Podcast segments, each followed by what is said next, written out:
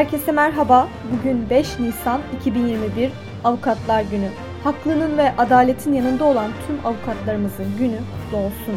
Hazırsanız Türkiye ve dünya tarihinde bugün de neler yaşanmış hemen göz atalım. Dünya tarihinde bugün yaşananlar 1804 Kayıtlara geçen ilk meteor İskoçya'ya düştü.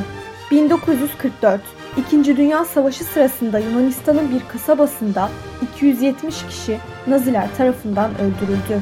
1992 Bosna Hersek hükümeti bağımsızlığını ilan etti. Türkiye tarihinde bugün yaşananlar 1925 Kahramanmaraş İstiklal Madalyası aldı.